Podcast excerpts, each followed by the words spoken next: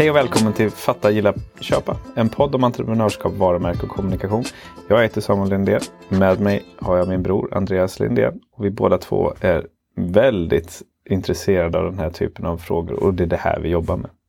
Idag så ska jag fråga dig Andreas lite grann om någonting som du brinner lite löjligt mycket för. Som du har byggt hela ditt liv kring. Hela min identitet. Hela din identitet. Och det är, vad är en bra logotyp? Vi ska börja med att prata om vad en logotyp är och vad en logotyp har för syfte.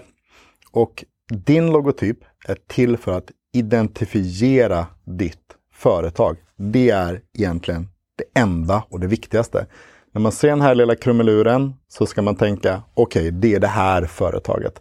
Det är eh, Facebook, det är Apple, det är Nike etc. Eh, jag vet vilk, vem som har producerat den här produkten. Det är syftet. Många har den här idén om att en, eh, och när det kommer fråga, man vill ha en logotyp som uttrycker någonting. Och det, det går att göra, men det är också svårt att säga, jag vill ha en logotyp som uttrycker modernitet. Ja, men det är också subjektivt, vad som anses vara modernt idag. Så att ska man bryta ner det till sin kärna så ska det enda en logotyp gör är att identifiera ditt företag. Och sen så börjar en logotyp också bära med sig en massa känslor. Coca-Cola, imperialistiska svin, men också en god sockerdricka. Och det kan vara båda de här beroende på vad du har för relation till varumärket. Så att din logotyp kommer att förmedla saker. Men det är inte du som bestämmer vad den förmedlar. Det är mottagaren som bestämmer vad den står för. Och därför kan vi inte riktigt räkna med det, även om vi vill försöka påverka det. Men din logotyp ska vara tre saker. Den ska vara simpel, den ska vara distinkt och den ska berätta en bra historia. De här tre sakerna ska en logotyp, bra logotyp göra. Och vi kan börja med det första, simpel. Och Det det egentligen betyder är att din logotyp ska vara så enkel som möjligt. Och det här, det, nu är det här lite hårdraget, lite svartvitt, för det här går också mode i hur enkel och hur komplex en logotyp är och ska vara. Man kan till exempel ta bilindustrin. Volvo ritade om sin, sin symbol här eh, för några månader sedan. Och då gjorde de det mycket enklare. Men då gick de från en 3D-logotyp. Och många bilmärken har, har gjort det. Volkswagen har gått ifrån det, Peugeot har gått ifrån de här 3D. För alla bilmärken såg ut som emblem som satt på bilarna. Därför att reklambyråerna hade väl fått in datorer och man kunde nu rendera saker till och då blev det alla mod. Det var modernt. Trots att det är mer komplext då, som säger emot den här, min första poäng. Det var mode att göra 3D-logotyper för det visade att vi är med i tiden. Och då är det ett korrekt beslut. Nu har den vågen gått över och då går man tillbaka till sitt simpla state. Och någonstans så får jag uppfattningen om att, att logotyper går från, kommer alltid tillbaka till minimalism, simpelt, och sen så tar det liksom en turn ut och, och mer eh, expressionistisk som exempelvis 3D-logotypen här. Eh, den andra delen, distinkt. Och det betyder att din, i och med att din logotypsymbol ska ju särskilja ditt företag från andra konkurrenter, så måste den också skilja sig rent visuellt så att det kan identifiera dig. Och Det säger lite grann emot då den första poängen att den ska vara så enkel som möjligt. Men den måste också vara så komplex som möjligt att den skiljer sig från något annat. Så det är en balansgång, men det är också, det är också en konstform någonstans att rita de här symbolerna och logotyperna. Och jag har hemma så har jag två stycken stora uppslagsverk med, med eh, symboler. Och alla symboler är ju ritade på något sätt. Så det kommer vara väldigt svårt att hitta någonting som, är, som inte riktigt liknar någonting annat.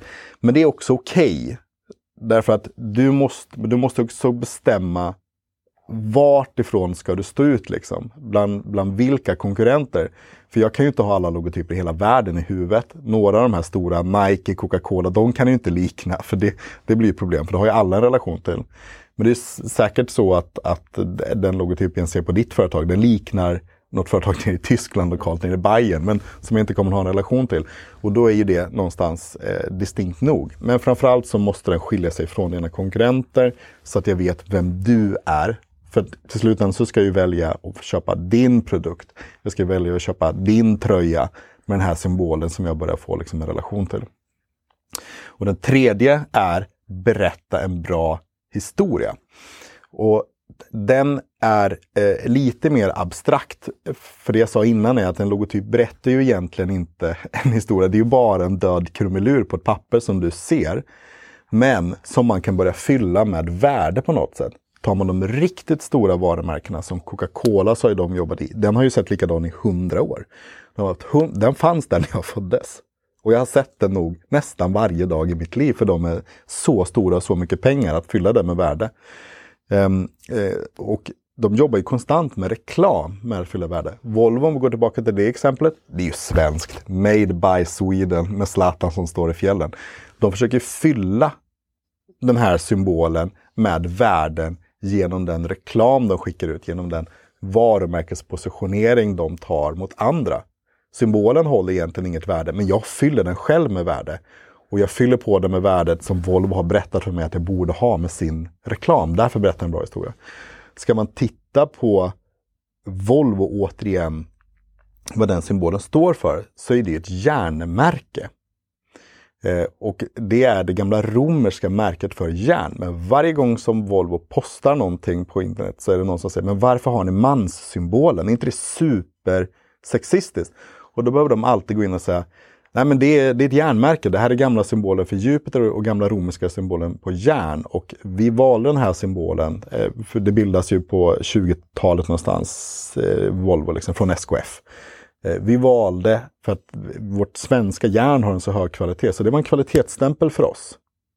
Att, att järn var så, så bra. Så det är egentligen en kvalitetsstämpel på kvaliteten på våra produkter. Men den, återigen när det kommer till varumärke, det har ju förändrats idag eh, då när vi pratar mycket om inkludering och, eh, och eh, jämlikhet mellan, mellan kön och, och börjar diskutera könsidentitet och roll överhuvudtaget, så börjar den här manssymbolen ha tagit över. Då får man de här kommentarerna. Varför står inte Volvo för jämlikhet när ni har en manssymbol som logotyp? Och det är ett problem för Volvo. Och då kan man diskutera, så här, ska de byta logotyp eller inte? Det kommer de antagligen inte att göra.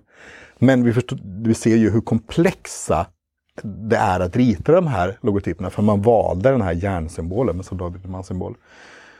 Så att, och, och Volvo-logotypen berättar ju både de här historierna. Dels att det är en manlig bil kanske, det skulle inte Volvo hålla med om, utan de har ju ett annat budskap som de försöker skicka ut.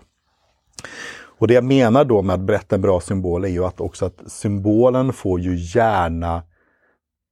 Jag brukar se eh, en logotyp och en symbol som en liten rebus. En liten liksom gömt skämt som man liksom kan se.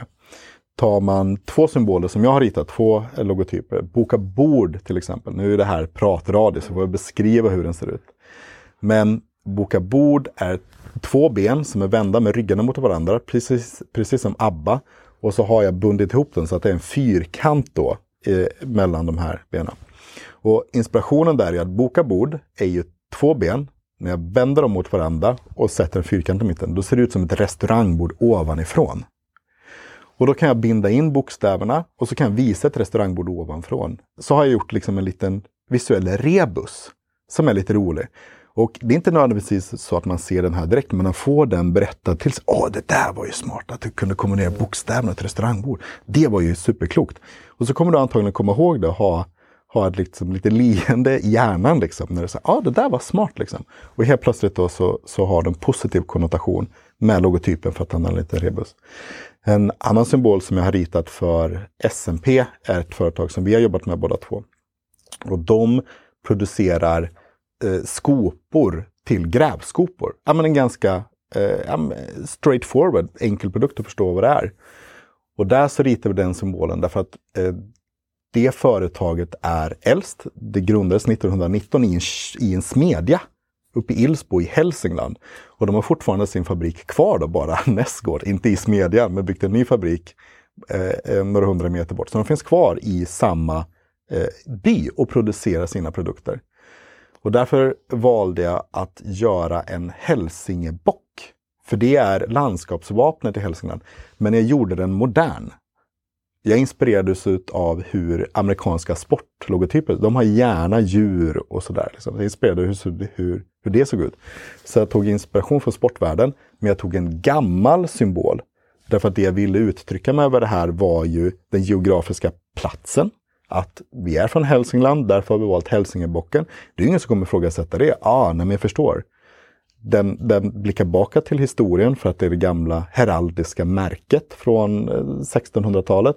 Men den är ritad modern för att visa att vi har våra rötter i historien, men vi ser framåt och vi finns på den här geografiska platsen. Det är inte riktigt en rebus i sig som bokar bord, men när man pratar om den här logotypen så kan du berätta den här historien om vad vi vill att symbolen ska symbolisera. I grund och botten, det är egentligen bara en bock. Men som företag kan vi berätta den här historien. Det här är vad vi vill symbolisera. Så kan vi då fylla den här symbolen med värde. Alltså att berätta en bra historia. Och då brukar jag säga att man ritar en symbol där man enkelt då kan passa in den här berättelsen in i. Liksom. Varför väljer man bok? Jo, men vi vill symbolisera det här. Varför har vi gjort boka bord? Jo, men du ser att det är ett restaurangbord och det är det vi sysslar med. Du bokar ju det här bordet som vi har i vår logotyp. Och det menar jag att en bra logotyp berättar någonstans en bra historia. Och det är ju jätteintressant också, för får man den här historien berättad för sig så lämnar du ett djupare avtryck hos dig och du kommer lättare komma ihåg den framåt och då bygger man ju in ett värde i det varumärket för, för den organisationen. Här finns det ju också såklart olika skolor. För att det här är ju inte, det här är ju inte som gravitationen. Den, den är lite mer förhandlingsbar. Allt är relativt. Allt är relativt, precis. Um, och det finns också Många väver in mycket symbolik och gör dem mer komplexa för att man tycker att det är viktigt. Och vi pratar ju ibland också så här varumärkespositionering. Vad ska man signalera framåt? Andra? Och så här, då kan man ju se att man tiltar bokstäverna, att de, de lutar lite framåt för att visa på de här sakerna. Så du kan bygga in, det går att prata hur mycket som helst. Och du, har, och du har rätt, när jag säger att så här är det, så ska man ta det med en stor nypa salt. Utan det är min syn på logotyper, så som jag har valt att arbeta. Men det behöver inte betyda att alla symboler ser ut och, och, och fungerar så här. Det här eh, att den ska vara simpel och distinkt, det har jag lånat från en internationellt duktig formgivare som jag inte kommer ihåg namnet på, men som kommer länka i avsnittet så han ska vara klar. Så det finns en ganska stor samsyn när det liksom finns med, med att den ska vara, eh, vara simpel och distinkt. Det är ganska universellt för att många av våra stora logotyper blir minimalistiska till slut. Liksom, och de hamnar nästan där. Men det här med berätta en bra historia, det här sista, det är väldigt kopplat till min syn och hur jag väljer att rita logotyper. Tar man två andra internationellt stora logotyper till exempel, så kan du ta Coca-Cola. Det är en hundra år gammal logotyp och det är Coca den är ganska komplex. Det är Coca-Cola utskrivet, eh, namn på produkten. Och på 80-talet så försökte man att uppdatera den här logotypen. Och då bytte man till Coke i ett modernt typsnitt.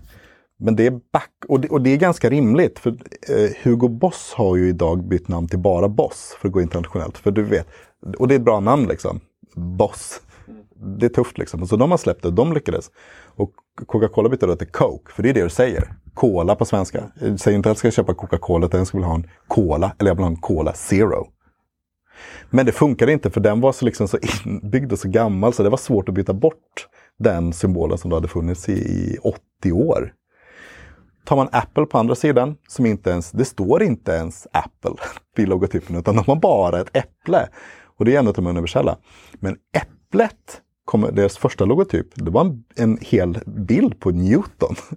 För att i, i, historien, det är en myt då, men han får ett äpple i huvudet när han upptäcker gravitationen. Nej, han ser det falla och så upptäcker han att det är ju så här det fungerar. Men att anledningen till att äpplet finns i den här myten, Newton, det är för att äpplet har funnits i medeltida bilder. Vi har riksäpplet idag. Det har alltid betytt kunskap. Så när man tittar på, går på Nationalmuseum i Stockholm till exempel och tittar på gamla 1500-1600-talsbilder då målar man ju en bild av en drottning eller en prinsessa som är liksom en reklampelare för att visa. Då har man gärna äpple för att visa att de är kloka. Så det har funnits jättelänge. Och går man tillbaka till långt tillbaka i tiden så är ju det här den bibliska historien om Adam och Eva. Den förbjudna frukten är äpplet som gör att vi får kunskap som de biter i. Så, så att egentligen då är ju Apples logotyp Think Different är ju kunskap som de förmedlar sin symbol, som går tillbaka till den bibliska historien från Adam och Eva.